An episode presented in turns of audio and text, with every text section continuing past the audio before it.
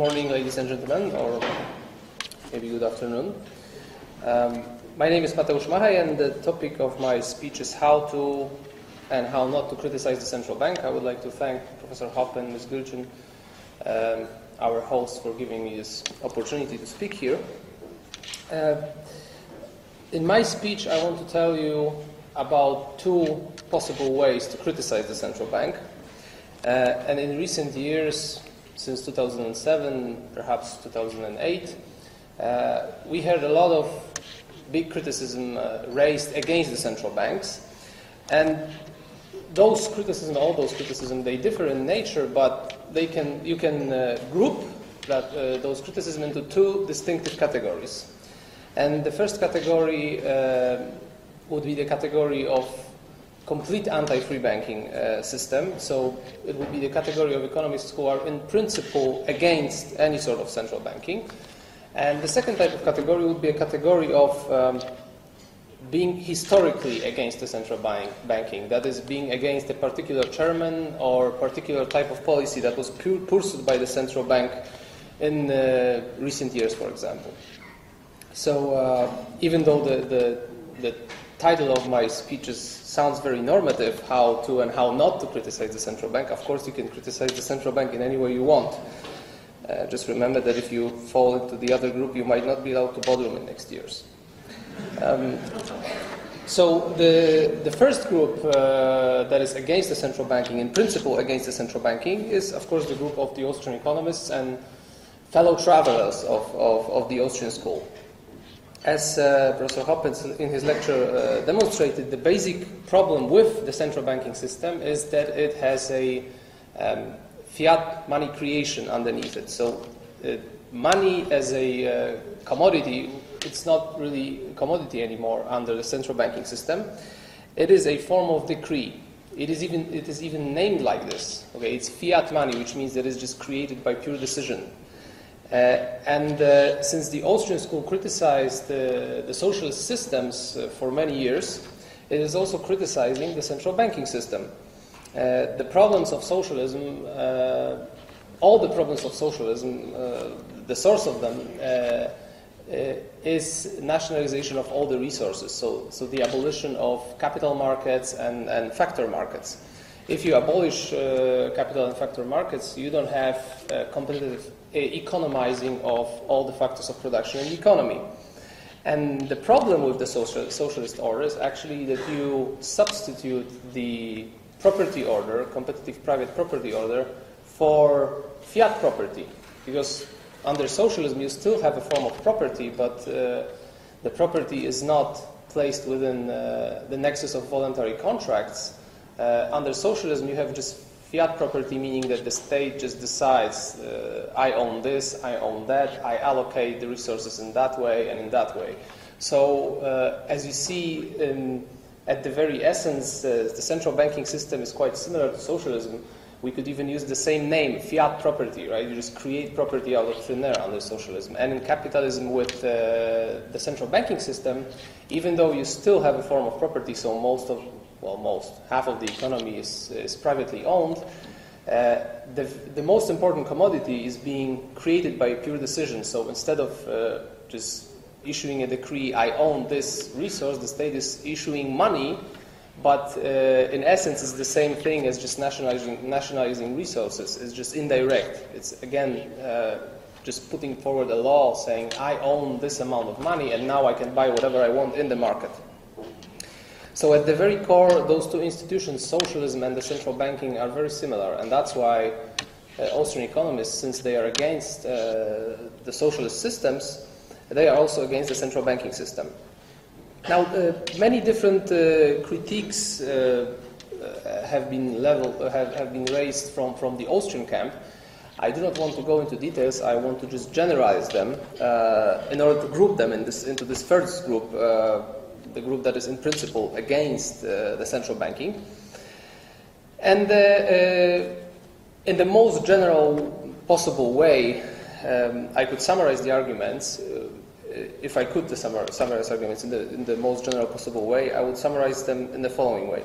So, under the central banking system, you have fiat money creation, And you can create money in two different ways. One way is just pure creation of money and spending it in the market, which leads to inflation and redistribution effects from uh, the holders of old money and to the holders of new money who are spending it in the market. Uh, then the second possible type of uh, fiat creation, fiat money creation, is also creation of credit. So the central bank or the banking system, the banking cartel, uh, pub, public-private cartel, creates money, and not only creates money, but creates also credit. So it lends uh, the money in, in the credit market. The uh, necessary uh, result of this is a sort of what we could call Schumpeterization of capital markets. Okay, Joseph Schumpeter, an Austrian economist, unfortunately only by nationality, uh, uh, Joseph Schumpeter uh, argued that the capitalist system will naturally evolve into a socialist order. Some of the things he got correct, some of the things he got incorrect, but he is certainly right in stating that the corporate form of uh, capitalism will evolve into, into a form of financial socialism. And in the capital markets, we are actually observing the Schumpeterization of capital markets. Why? Well, because in, in capital markets, the private investors, the holders of money, they don't really decide about the investment processes. They don't really decide about the investment decisions. So in the capital markets, which, which is the essential market uh, in, in any market economy, in capital markets, we don't have private owners of capital, investors deciding about what to produce. We have just creators of money deciding what to produce. So you have a sort of crowding out effect, and this crowding out effect leads to inefficiencies and wrong economic decision making. Um, you have a sort of debt driven system in which uh, issuing money is just issuing a decision okay, this is profitable, this is not profitable. Under the free market uh, gold standard, the production of money and also the production of capital, if we can use this term, is dependent upon uh, private owners of capital and money. So you have the cost of production, um, which are dependent on the free market system. The cost of production decide about how much money should be produced. And under the uh, fiat uh, money standard, under the central banking system, uh, this is just being produced by pure decision making. So no e- economizing at all in production of money, and this leads to crowding out effect. This crowding out effect is, of course, different from the mainstream uh, understanding of crowding out, because in mainstream you also have the term, in mainstream economics, you also have the term crowding out. But crowding out refers to government investments. When the government spends the money, it crowds out private investors. Now, this is also true, but uh, right now, when I speak about uh, uh crowding out effect, I mean crowding out in more general sense, that uh, the banking system, by creating money, by creating purchasing power out of thin air, crowds out private investors from the market. And the natural result uh, of this is that the competitive pricing system uh, is being curtailed by this, uh, by this um, institutional arrangement. Uh, uh, to give you just example, I, I, was recently writing a popular article about rating agencies the whole market structure and financial market is being changed uh, by, this, uh, by this system, by the existence of this system. Rating agencies, when they first, started, uh, when they first developed 100 years ago, they were uh, focused on private investors who own the money. So whenever you wanted to invest your money, you had to actually buy information from the uh, credit rating agency, from rating agency. So you paid for information, and the uh, capital, the, the, person who gave capital for the production process was, was deciding, in a way, uh, to, to give the money to rating agency. Now, right now, 100 years have passed, and uh, the whole system changed because in, in, in the beginning of 20th century and in the 19th century, more investment processes were financed through private investing, through private savings. So it was wealthy capitalists and wealthy owners of money who decided, okay, I'm going to start this investment process, I'm going to start some, perhaps some other investment process. And nowadays, most of the processes uh, are being financed by just banking money creation. So, uh, under this debt driven system, rating agencies are not really focusing on uh, owners of money, they are focusing on, on the system which is debt driven. So nowadays, the, uh, it is the creditors who pay for rating, and this is also supported by, by regulatory laws. Securities and Exchange Commission created the, uh, the cartel of rating agencies uh, to officially recognize them and recognize their rating. So those two uh, factors definitely led to a situation in which it is no longer the owners of capital who pay for, for rating, but the receivers, the creditors who are based on uh, their activities are based on credit and money creation, they pay for ratings. It is, of course, debat- debatable. You can debate it whether uh, wh- what is the cause of this, but I think that the, the driving force was definitely the change in the, in the monetary system. And this crowding out effect not only crowds out uh, private uh, investors from capital markets, because as owners of money, you had something to say 100 years ago in, in the um, framework of price deflation, steadily falling prices. When you, when you uh, were holding the money, you had something to say. Nowadays, you don't really have much to say. Uh, you can jump on the inflation bandwagon with the banks, right? Uh, so, to generalize uh, this criticism of, of the first group, the problem of the central banking is that the competitive price assessments that are based on uh, private production of all the factors of production and also of uh, private production of money that system is being curtailed and it's being uh, weakened by the existence of the central bank. Who can crowd out those private decisions in favor of a form of financial socialism, in favor of bureaucratic management, where it is just this pure decision making that, uh, that is the source of profits and losses and, and credit creation. So, this would be the first group. Um, and, uh, well, of course, different, uh, as I said, you have different economists within this group. The Austrian school mostly concentrates on the interest rate manipulation and the uh, so-called Austrian business cycle theory, when they demonstrate the, that uh, the lowering of the interest rate leads to artificial booms that will be soon brought to an end. Uh, but uh, there are also other criticisms that, that can be directed against the central bank so that's why I want this group to be a bit bigger than just focusing on this particular theory. Now, the second group, uh, the group that usually hear in the media, is a group which directs criticism against particular chairman or particular policy that was pursued by, by the chairman or by the board of the central bank. Uh, the, the best example, uh, I think you probably heard about this economist, John Taylor, very, very good mainstream economist, uh, who wrote a few articles about the central banking policy in the beginning of 21st century in the United States. And he argued that uh, because Alan Greenspan lowered the interest rate and kept the interest rates very low, this led to artificial real estate boom. And this was the source of the problems. Well, not all of the problems, but mostly this was the source of the problems. Uh, so he is uh, correct in his analysis that the interest rate definitely, uh, the interest rates definitely played a role in, in, the real estate boom. But then at the same time, uh, in writing his papers, he's arguing so the problem was low interest rates, but if you had listened to me and set the interest rates as I said, the things would have been different.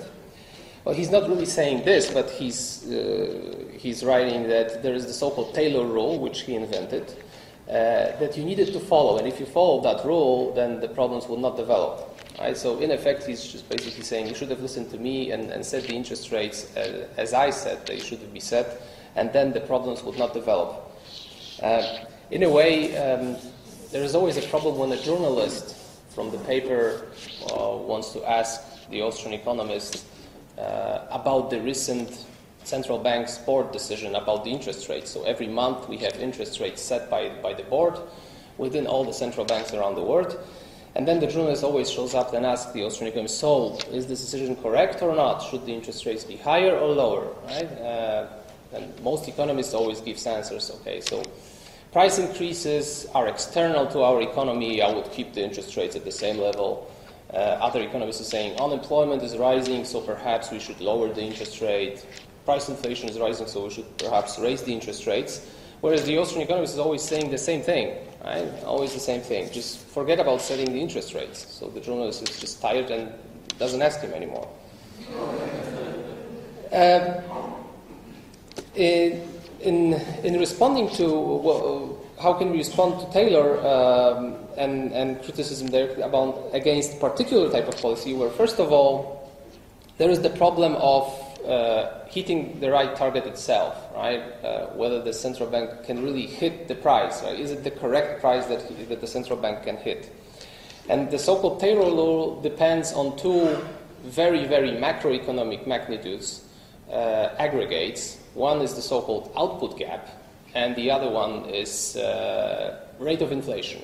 Okay, and depending on those two variables and different parameters used in the in the equation, uh, Taylor rule gives you advices uh, whether you should increase the interest rates or whether you should decrease the interest rates. So, uh, first of all, there are problems with uh, the measurement of, of, of those two magnitudes. In case of price level, as you know, we have CPIs, we have harmonized indexes, we have core rates, uh, we can use different goods, we can uh, use CPI less food and energy.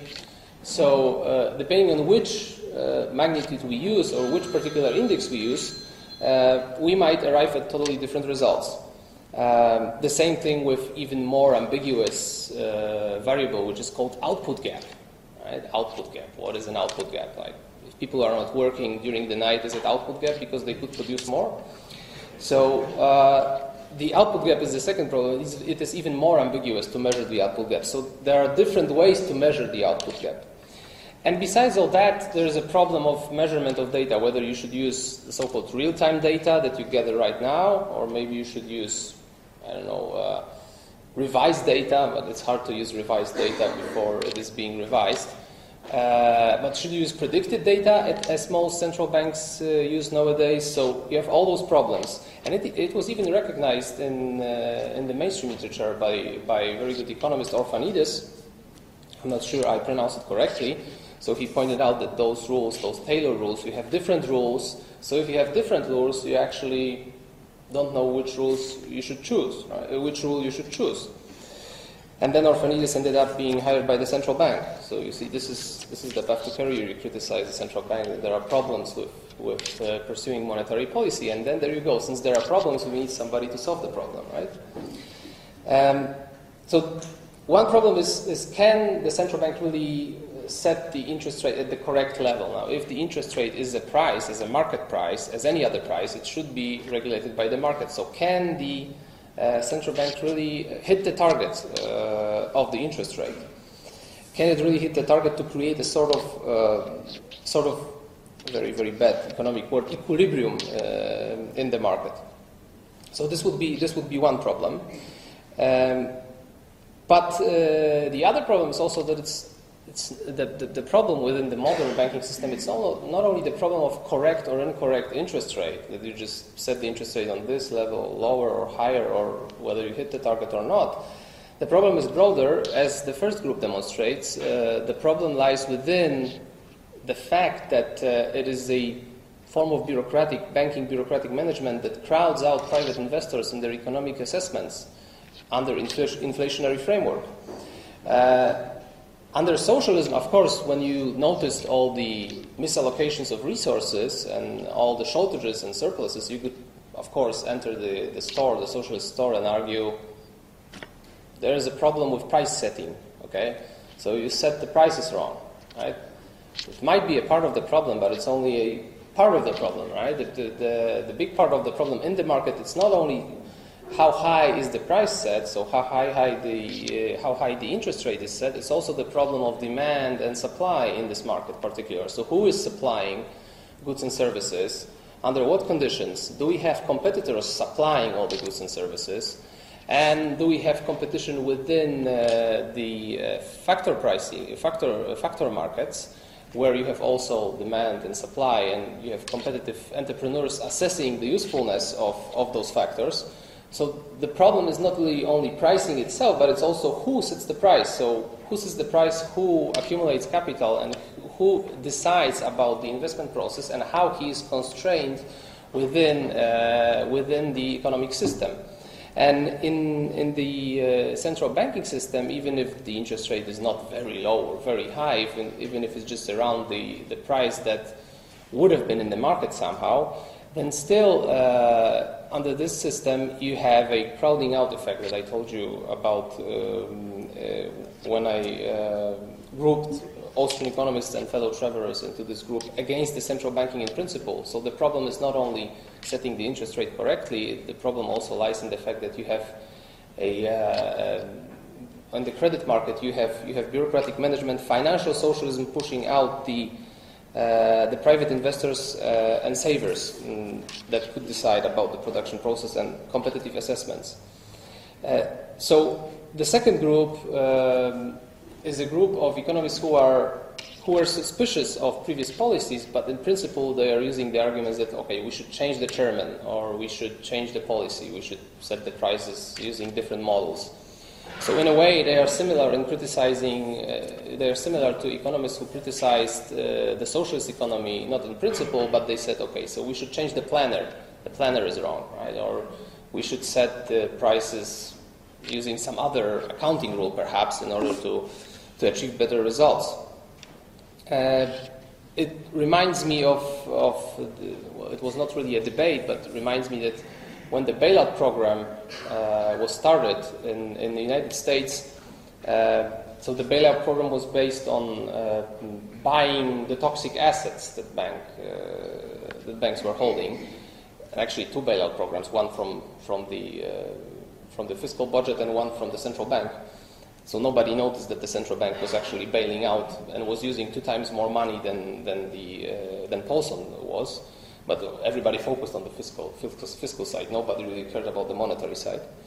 So uh, during that time, I remember that when, when the, the, the, the government was buying those assets in different forms, uh, I remember I read two different opinions by Anna Schwartz and, and Paul Krugman. And Anna Schwartz, uh, the co-author of um, Monetary History with Milton Friedman, Anna Schwartz says now, uh, yeah, it's better to buy the toxic assets rather than just buy uh, rather than just buy banks themselves, recapitalize the banks themselves rather than buy the bank stocks because that would favor favor banks uh, unfairly. So this would be unfair to favor uh, banks in such a way to buy their stocks rather than buy the toxic assets. And then a few days after that, I read I read Krugman's. Uh, article where he, argue, where he argued, now it is unfair to buy the toxic assets because that favors the banks unfairly. We should buy the stocks of the banks and recapitalize them. So that was really strange. I read uh, the same argument, argument being used against opposing policies in like radically open manner.